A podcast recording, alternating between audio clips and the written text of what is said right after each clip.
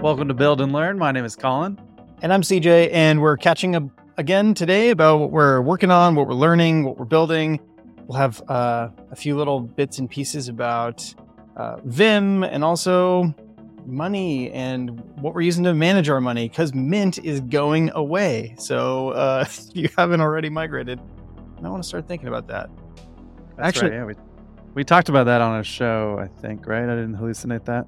Yeah, I think so. And by the time this goes out, it'll already be sunset. So yes. yeah, hopefully you Rip. already ducks in a row. Rip to mint. It was a long run.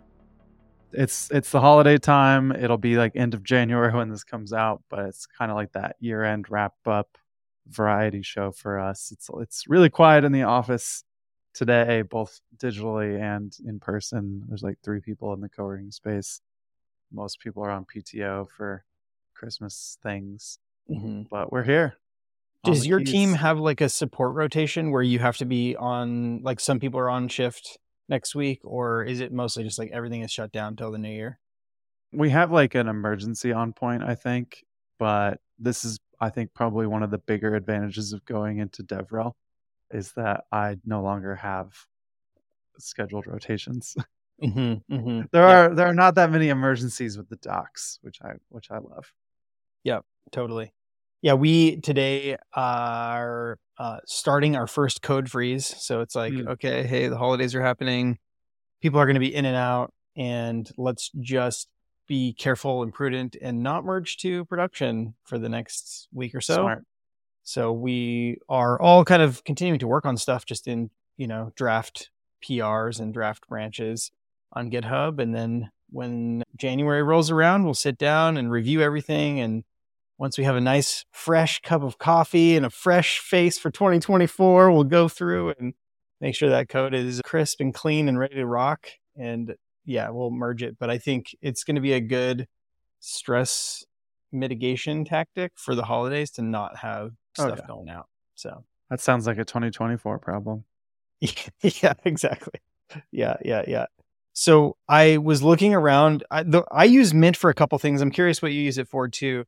For me, I have spreadsheets with the rental properties and just general income from. I, we have like so many weird streams of income from YouTube and different projects throughout the years, and so I try to use a spreadsheet for like a high level tracker of like profit and loss and expenses so that when it comes time for taxes, I don't have to like go and track down every single little transaction. But mm-hmm. at, throughout the year, the way that I do that is I look at Mint and I search for transa- transactions with statement descriptors that I remember and memorize. Like, oh yeah, the statement descriptor for the power company for the Kings Beach house is this, and then I can just like quickly find all the different power bills and mm-hmm. how much was spent on those and then and add that into the spreadsheet. So I am bummed that will that will no longer be a thing. So we'll have to like figure out where those transactions are actually happening, whether that's on a credit card statement or you know, bank statements or whatever.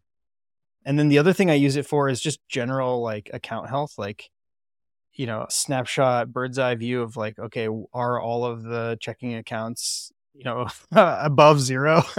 yeah. And like is there any movement that needs to happen to make sure that things can float or whatever so like yeah th- those are kind of the two use cases that i have i don't so much use it for managing investments other than just like looking at them but yeah what are what are some stuff that you were using it for in the past yeah i mean mint is my more passive one i haven't really been a big user because i've never really liked it very much like i liked the monthly summaries and things but the amount of ads and pushing of credit cards and stuff I just didn't like. And certain accounts would fall off and disconnect and just it was never a really good source of truth.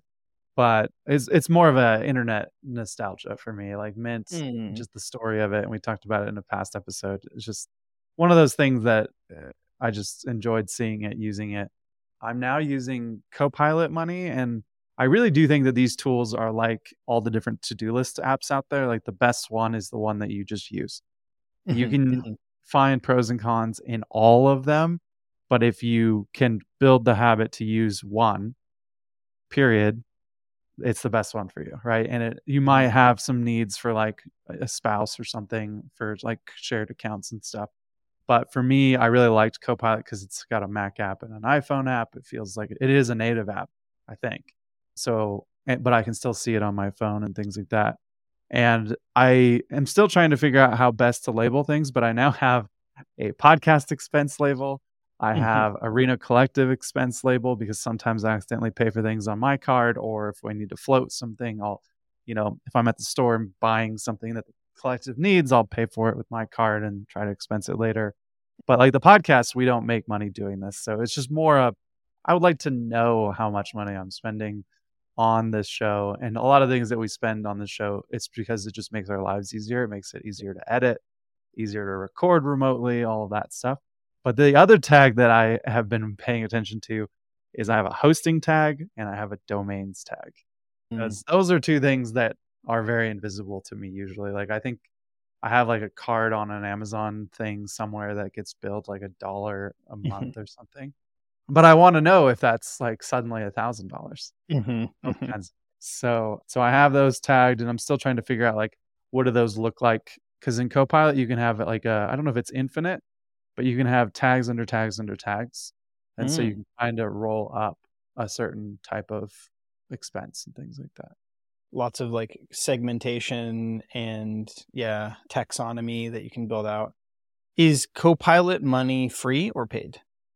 It is paid. There is a trial, okay. and we can probably throw out a, a, link too. I think I have a link that like gets me free months and gets you free months if you're listening nice. and you want to try it. Yeah. okay but I've liked it so far. I, what I like is that it also has investments and debt and things like that in there too. So you get a true bird's eye view. I've used things like personal capital and some of the other tools for those in the past, but I think they like I feel pretty good that Copilot's not send, selling my data to anybody, whereas some of these other ones, you know, I think they all get into that business at some point. But do you use YNAB? Uh, do I remember that from? So yes, we used YNAB really actively for the first half of this year ish. And then we just kind of like fell off. It's a lot to keep up with. And for that one, you like really have to stay on top of it. I want to say it uses like a zero based, like a zero balance approach or something like that, where you basically like allocate every single dollar before mm-hmm. the month even starts. And then you kind of go into it, which for us works really, really well. It's kind of like, you know a calorie tracker in a way where you're like okay i have 2000 calories to spend today. How I, how do i want to spend them? instead of like working backwards. But there are so many I, I like googled around and i was looking at reddit and some facebook posts about alternatives to mint and where people are going and someone on reddit created a google sheet that literally has like a hundred different options for like is it Copilot Money or is it Monarch or Personal Capital or Credit Karma or like all of these different things? And so I I feel like pretty overwhelmed with the number of options for replacing this, and the ones that people seem to promote the most are also paid. So I think it's going to end up being one of those things where like okay, obviously Mint was too good to be true. It couldn't sustain without a paid model, and so like maybe the paid paid option is the way to go, especially if it's going to be something that really is useful. This is uh, kind of like the social network problem, right? Though, is that if you aren't paying for it, you are somehow paying for it. Mm-hmm. And I don't think like Twitter becoming X and having a paid option was not a paid social network. It was a way to try to pay down Elon's debt, right? It, it gives you half ads or something like that. It's like literally like I would pay to have an ad free social network where I am not the the product being sold to advertisers. Mm-hmm. Same with Monarch, Copilot, some of these apps. It's just a more sustainable thing that if this is valuable to you, you're gonna you're gonna pay for it. YNAB wasn't free either, was it? It's not. No. Yeah. yeah. yeah. I kind of see YNAB as like a different use case too for us. Like it's, I feel mm-hmm. like YNAB is purely for the budgeting side, and it's really good at that in our experience. The Mint budgeting, we tried it for a while, but it didn't it didn't mm-hmm. stick and like there was a lot of I don't know, there were like bugs in the categorization process where it would like auto categorize incorrectly and things. So we didn't end up yeah. going that route too much. But yeah, YNAB is paid. I think I, I want to try out Copilot Money. I started signing up for Monarch and I'm also like, I really want it to work with all of our accounts. And we have so many weird, like little things. Like, is it going to connect to the equity platform that where my Right. Stripe stock is? Or is it gonna like connect to this weird like mortgage company that we have like a mortgage on this house on that didn't even connect to Mint? So like Mhm. who knows like what the chances are and then if it doesn't connect then how what does it look like for like the manual like to manually manage those assets and how they change over time so Yeah, and I would say for some of those, if they don't affect your budgeting, like if you plan on using YNAB for budgeting, then it's okay to have those other things somewhere else. For me, it's kind of nice to see the net worth calculator, but a lot of it's like based on stocks, which that thing goes up and down. And, you know, it's almost nicer to just not look at that Mhm. stuff and just be like, what is net worth in cash and maybe your your debts or something like that so that Mhm. you have priorities of getting credit cards loans things like that off whereas your stocks you know are better for having those in some sort of like market account or something that you can go look at same for you know equity things like that that you might have. We are not certified financial professionals so go talk to Yeah. go talk to your person if you need to. If you don't have someone I, I mean that's that's also an interesting thing like i've i've had the idea of starting one of these many finance apps and i'm glad that i haven't because it's it's just kind of hard and i don't think that people necessarily want to pay for it which is a common theme with most of the ideas of things that i want to build. Anyway is like people want it but they don't want to pay for it. But again i think it helps to not be the product and being sold to credit card companies too. Yeah. Yeah totally. I yeah we also started we like we started the migration over to credit karma just because it was the like path of least Mhm. resistance but we'll see how long that lasts. And again yeah they're just going to sell all of our stuff to credit card companies to try to get us whatever deals. Yeah, I mean, and they're owned by Intuit, and Intuit's at least in Nevada, they're exploring a way for I think it's the state is offering a way to file your taxes instead of having to go through Intuit and stuff like that, which would be nice if that was a federal thing. But I think it's because we don't have state income tax. Actually, yeah, I don't know. Ours is just simpler, so we'll see how that goes. I think most of that stuff goes out the window for me because I have a K1 through an LLC, and it's like my taxes are never just like do your W 2 and you're and be done with it. Yeah. Um, but we'll see how that goes. So I think the big thing here is just like paying attention to the money we are spending on this show.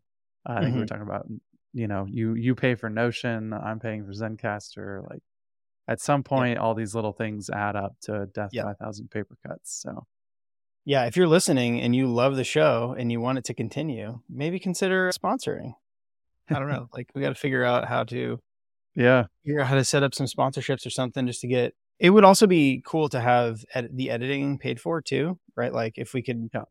I think the like rough th- rule of thumb is like a hundred dollars an episode for editing which isn't you know astronomical plus hosting plus the tools or whatever yeah it doesn't seem Im- impossible to get that covered by sponsors so yeah. I think Um, the like developer tools companies would be really cool for us, like a Totally. A Honeybadger, something like that.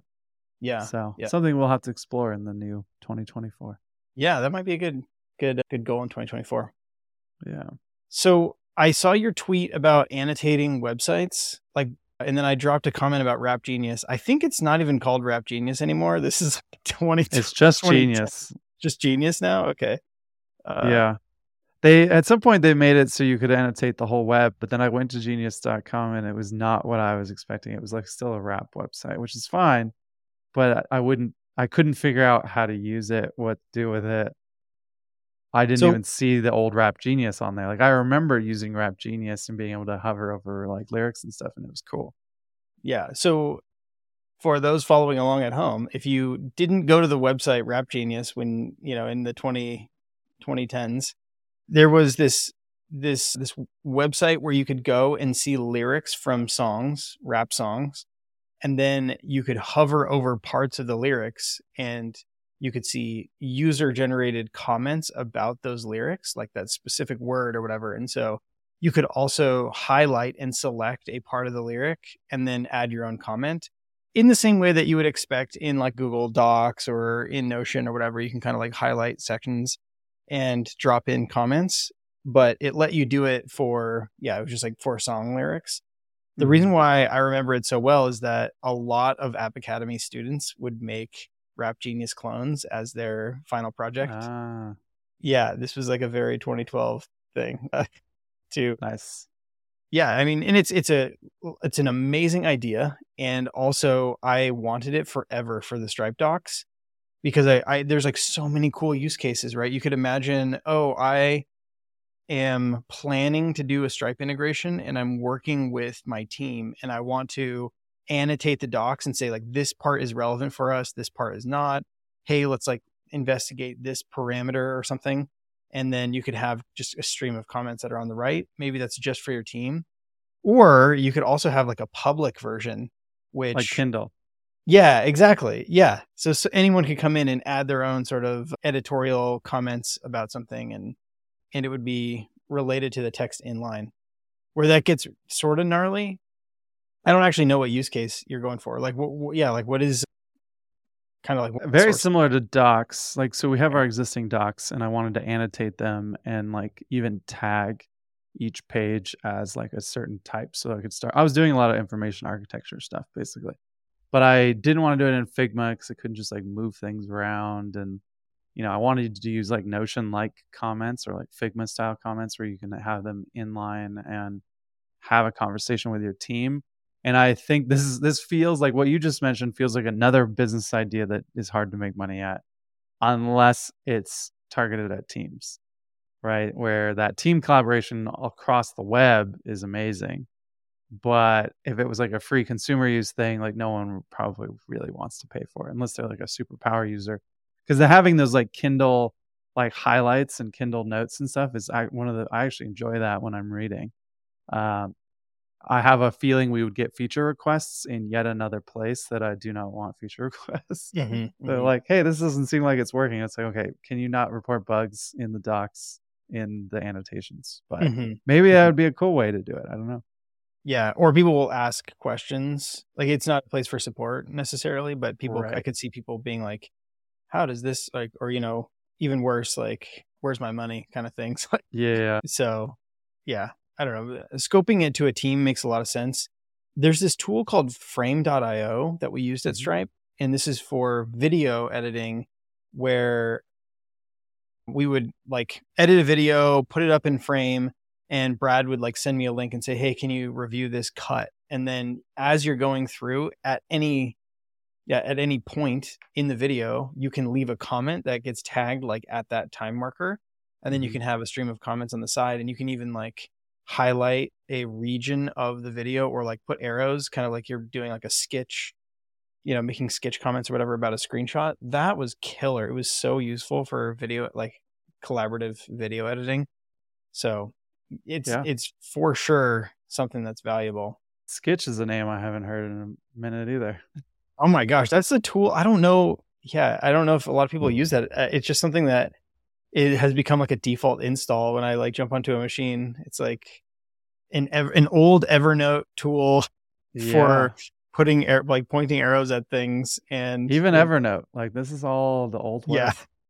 Yeah. I'm showing I'm showing my, my Gravedigger drive now. yeah, Mint, Evernote, Skitch, and Rap Genius. Those are your go-to uh, apps yeah. from 2012. um, yeah. Yeah i mean we don't we don't pay for the descript version that lets us edit episodes together but you can also do collaborative editing and comments mm-hmm. in descript too so i think this collaborative thing is huge. They would be almost cool to take those annotations and have integrations to github and others and say like turn this annotation into a github issue turn this into a linear ticket or a jira ticket or whatever and it almost makes it more transparent and you know you can make this all git backed or something it'd be kind of interesting so yeah, that'd be there's, cool. There's some ideas for people. Yeah. So yeah, that's is that something that you're building or you're just like had the idea and you're like, I wonder if this exists? Yeah, I was just like frustrated because I'm in I'm actually doing the IA for our navigation in Notion, but like now that I'm saying it out loud, I probably should do it in some sort of get back thing because I'm just doing like lots of versions of it in terms of like sorting it by topic and then resorting it by getting started and tutorials and guides and explainers, kind of like we talked about in the past. So I'm mm-hmm. doing like a bunch of different perspectives and trying to show it to people and say, if you were trying to do this, where would you think you would go? Mm. And we're going to do that even with the existing docs because I guarantee right now, if I say, how do you build a bot? you will not know where to go, and that's Mhm. a problem. So Mhm. we're trying to fix that kind of stuff, and and just having annotations, I think, would be really helpful from like a writing and doc perspective.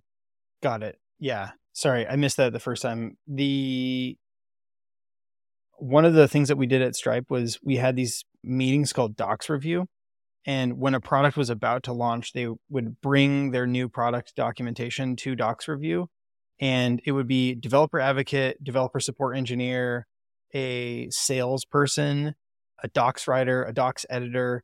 And like a lot of the conversation often ended up being around IA. Like Yeah. where in the navigation should this live and how should like how are you going to find this thing and how does it flow from the previous thing to this thing to the next thing and yeah so it's a it's a really hard problem i don't know how to fix it but yeah i think annotations would be killer for that so yeah. Definitely not another thing I want to build because that's a topic that we'll talk about in a second. Something that I've learned about myself. But what else are you working on right now?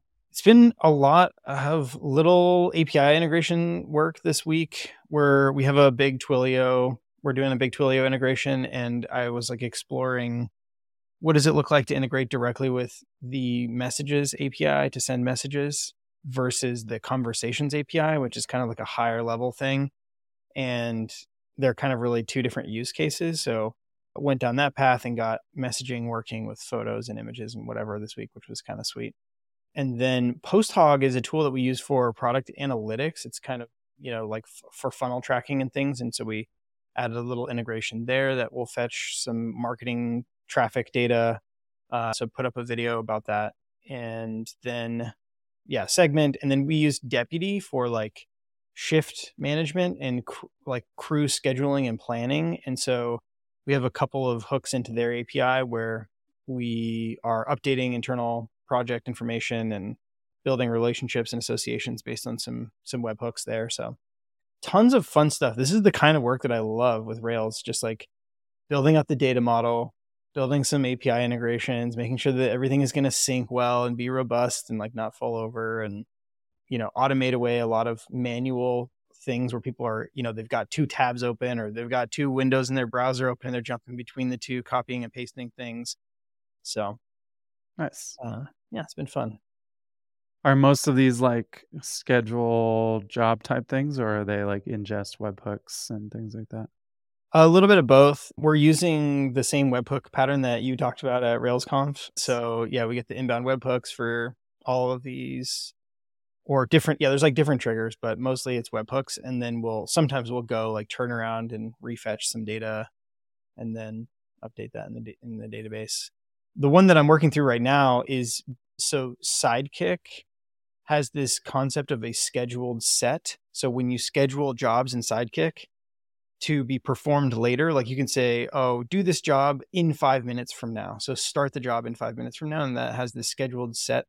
And so I'm building like a module because I didn't I didn't find it anywhere that will debounce those requests because we might get like five or six different webhook post requests that are all related to like the shifts for a certain project and i want to just like go and get all the shifts for the project and update the data at once from the from the api but i don't want to do that every single time we get hit with a webhook. Mm-hmm. so i want to like schedule the job and then look at sidekiq's scheduled set and see did i already schedule this same exact job? And if i did then like cancel one of them so that we only end up running it once like kind of the same way that you would debounce if you were doing auto like building your own autocomplete in javascript. So like you someone as someone is typing like every every time they type it cancels the fetch request unless they haven't typed for like 300 milliseconds and then it'll like actually fire the request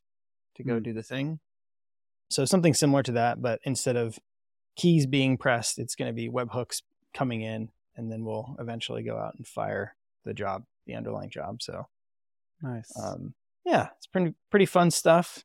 So That reminds me of there's I went down this rabbit hole when I was at Orbit. There's this new language called Ballerina, which is an integration specific language, like for Hmm. building integrations. And what's cool about it is that if you go to ballerina.io and you write the code, the code will actually generate a sequence diagram and vice versa. So like you can then see the where the requests are and the gets and what happens with the data and stuff like that. But what's really cool, and I'm going to butcher this a little bit, maybe we'll talk about this in a future episode, is that it has the ability to keep track of requests over time. So you almost have like a lookup, uh, like table, so that if you're like Ticketmaster and you're getting a whole bunch of requests within a certain amount of time, you can always check to see how many of the same requests have been made recently, or like in this case, it's the same job, the same deputy schedule, whatever it might be. And so you're not necessarily having to keep track of that yourself and go query and see what happened, but like it, it allows you to query through time is the way it's, it's like a little time machine of being able to be like, okay, we're going to keep track of this as we go. And then we can at any point be like, okay, we're going to use it as a rate limiter, for example, or whatever, mm. you know, mm. DDoS protection. Or in your case, wait till we get all the things that we expect. The, we might get something for the next five to 10 minutes which is kind of promise like too where it's like we expect mm-hmm. something and then once it's done then we resolve it. But yeah i really like this. Is this was like a programming it was like an integration company that built like an ide for integrations but then they're like you know what people don't want to use our proprietary software? They, let's give them a language. You end up with like a single executable type thing that can then do integrations I think it's probably too niche for most people. I don't think most companies are gonna be like, yeah, let's use a brand new language that we've never heard of before. Mm-hmm. But doing things, especially webhooks that can come in out of order and all those issues that come up is pretty interesting. Yeah, this looks like a really interesting language. It's almost like JavaScripty, but mm-hmm. it's or maybe TypeScripty, but it's definitely also maybe Swift flavored too. I don't yeah. know. There's definitely some interesting some interesting stuff in here. It looks cool. Yeah, I'll have to play so. around with it and report back. But I, I secretly want to do like a Discord bot in this just to do it and then have the the little language diagram or the the process flow diagram that gets automatically generated and as you move it you can see all that stuff. Totally. Yeah, that'd be cool. So you you've got something on here learning something about yourself. What have you learned about yourself this week, Colin? Yeah, I'm not learning any new things right now because even in this episode, I already now have like so many other things I want to build now, including annotations of the web. So, and this isn't to make light of like real, you know, in things that people deal with, but I, I, I would not be surprised if this is like undiagnosed ADHD mm. in that I do start things. I'm very easy to to want to start new things and then not quite finish them and before I move on to the next thing. And and you, this applies to offline things too. So I've got you know half started wood projects and mm-hmm. you know crafts and leather projects and all sorts of stuff. So there was this really big popular thing and like again 10 years ago was really popular called startup weekend and i think some people including like indie Indy Halls a co-working space out of philly they used to host finish weekends, which was just like pick a project and like finish it. Or maybe you put it to rest, like whatever that looks like. Maybe it doesn't need to be finished. But at least now you don't have this open ended thread running in your brain forever. Mm-hmm. And I don't know, right now with the holidays and things being a little bit more chill, I'm just like more aware that I have a lot of like running processes in my brain. Mm-hmm. And we need to like go in and just be like, okay, that either doesn't serve me anymore, it can go away, or I really want to do that still, so let's write it down and get it out of my head. Mm-hmm. Um, but I definitely, you know, I, maybe this is a screen thing, maybe it's a chronically online thing. I'm not sure, but I can. It's it's taking its toll, and it's time to time to wind some things down before starting some new things. Was there was there a particular like day or something that you started recognizing this? Was there something like a breaking point where you're like, oh, okay, like shit, like I have too much going on, or was it just kind of like a gradual realization, or yeah? No, it's been pretty gradual. Like, I mean, even this morning I walked to work to try to just like, you know, wake up early. Didn't even wake up on an alarm, which was kind of nice. And then I like go to like go on my walk, and I have like ten unfinished Audible books, right? And so it's like just like everywhere in my life, there's just this like a bunch of things. There's not just one book to listen to an Audible. There's ten and this is obviously like you know, they don't have to be finished by any date. They're just for fun, things like that. So it's just more of like I would like to finish some of these things and before I either buy more books, start new projects. Um, it's just a good time for reflection. So I'm sure a lot of people out there probably resonate with this too.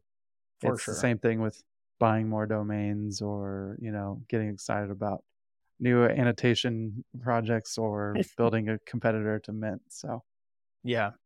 I, if you feel I, it, I feel it. Totally, totally feel you. Like one thousand percent. And I think it definitely contributes to burnout too. Like when I, I mean, Stripe and at MyVR, I remember long running projects and long running to dos or responsibilities that just never had a clear, you know, point where there was a bow put on them. And they kind of just were constantly requiring attention and energy and effort to keep them keep the ball in the air basically and there was no point where it's like okay now i'm either passing the ball to somebody else or i'm letting the ball go on the ground and that's okay and like mm-hmm. we're going to move on from that and yeah even now like as we wrap up today and head into code freeze week there are two tickets that have been on my like in progress list that i've been working on for months and months and i'm just like I'm at the I finished the first 90% and I just have the last 90% to go. you know, like which is always the case, right? The last 10%. Yeah, totally. Yeah, it, it's yeah, I so I 100% feel you and yeah, the another thing too that I found was that I was making a lot of goals most years. So around this time I would go through and be like, all right, next year I'm going to read 35 books and I'm going to, you know, lose all this weight and I'm going to do this and I'm going to do that and then I kept those so, so front and center that I kind of like lost sight of some relationships that were really important to me and maybe sleep or you know like there's other things that are actually important but you might not put them on your goal list and so mm-hmm. like you start to or I I started to like yeah have have a rough time those years and so I think it was maybe last year my goal was have no goals or uh, I don't know if it was the year before but there was a, a year where I was like I'm going to explicitly not have any goals this year and yeah. there was also like a year where I said, instead of tracking, like, okay, I finished this book, I'm going to read as much as I want or listen to as much as I want of the book. And if I don't finish it, that means that it wasn't good enough for it to like keep yes. my attention past that point. I'm still going to mark it as like I read it because like I got yeah. to a point where like I got out of it whatever I needed to get out of it and I'm, you know, moving on. And I think that should be okay, right? Like just picking up a book and getting what you need out of it at that moment. And then, yeah, I don't know. Yeah. But, well, and since this comes out in January, I think I'll, I'll make that statement for myself, which is no, no new goals or rather like no new projects in 2024. Nice. Like, I think it's going to be a, a, season of winding down some things. And we talked about it in a few episodes ago about the co working space, and that's still going, still very involved in that. We have some some good glimmers of hope there that is not as draining as it was a few nice. episodes ago, which is probably a, a, few months ago once this comes out. But so I think, yeah, not being afraid of quitting things, even if it's a book and mm-hmm. still counting it is that, like, yeah, maybe you're not going to recommend that book to anyone else, but you gave it a shot. yeah. Yeah. Totally. So, yeah. So more reflective than anything, but realizing I don't need to go learn a bunch of new things just because we have some time off either. Yeah, absolutely. So the other day I was scrolling through Reddit and this post popped up that was about the missing semester of computer science from MIT. I don't know if you've seen this or heard about this. This was like brand new to me. It's like a bunch of topics that you don't end up talking about in normal classes in at MIT in your CS program, I guess. And one of them, the third uh, edition, is about editors, and the instructors teach. They all like use Vim, and so they teach Vim. And I was like, oh, this is super interesting. Let me watch the watch the talk and see kind of like what they get into. And there were a couple of features and like tools, like high level core fundamental tools that I had just never used or never like thought about. And so even though, yeah, I guess I've been using Vim for almost 20 years now. And I like look at it and I'm like, holy moly, like there's still so much to learn. so like this this week I yeah, I like have been practicing using this this command called global, like the global command, so colon G in your editor. So yeah, like it is it's it's just like mind blowing to me how you can use a tool for a really long time and you know you think you've you think you've got it and there's just so much so much more depth to it i feel like there's you know this is like unlocking an entire new mode of editing that like i didn't even know about or like think about. And so yeah really really excited to play around with that. And it also like re-sparked or rekindled my interest in playing with vim golf. So nice. I got to get in there and mess around. I think that like playing a few holes or whatever of Vim Golf, definitely there's like a few things you pick up every time you play. And so what I love about Vim Golf is that when you submit your like solution or whatever, your your putt, you can also see people like a, a submission that's just a like one keystroke better than yours. And so you can like look through the keystroke and see like what did they do that was different for me. And sometimes there's like little nuggets in there and you're like, what the heck? Like, what does that character mm-hmm. do? Or like, what does this, you know, pattern do or whatever? And so Vim, Vim annotations. Yeah. yeah, exactly. It's, I don't know. It's, it, it's an amazing editor. I love it, obviously. And I, yeah. So that's what I'm learning this week. Nice. Yeah. I'm gonna hold off because I know that it's on my list of things to learn one day, but I think I've spent two minutes in Vim. Or I'll go in there just to do like my rebase interactively, and that's it. Mm-hmm. Very like I, I can turn the W into an F. yeah, yeah, or it's, an S, yeah, and squash things. I think VS Code is the winner these days. Like for sure, VS Code has become the dominant editor, and I expect that everyone will use VS Code. I think people some people will use Vim mode in there, but it seems like most people are using VS Code these days. And yeah, so whatever you're most productive in, go for it. So exactly. Yeah. Finish those projects. Don't don't go pick up Dvorak. Don't go pick up Vim. Yeah. Unless you're done with your projects. Yes. Yes. Try to pick them both up at the same time, and you yeah. won't get anything done. Yeah. But going back to this, like the missing semester, there's some really interesting stuff in here. They've got like mm-hmm. they'll teach Git and some command line stuff and metaprogramming. So definitely a handful of topics that would be useful for most engineers. So we'll. I love that they just they just took like a whole bunch of stuff and shoved it into potpourri. Yeah.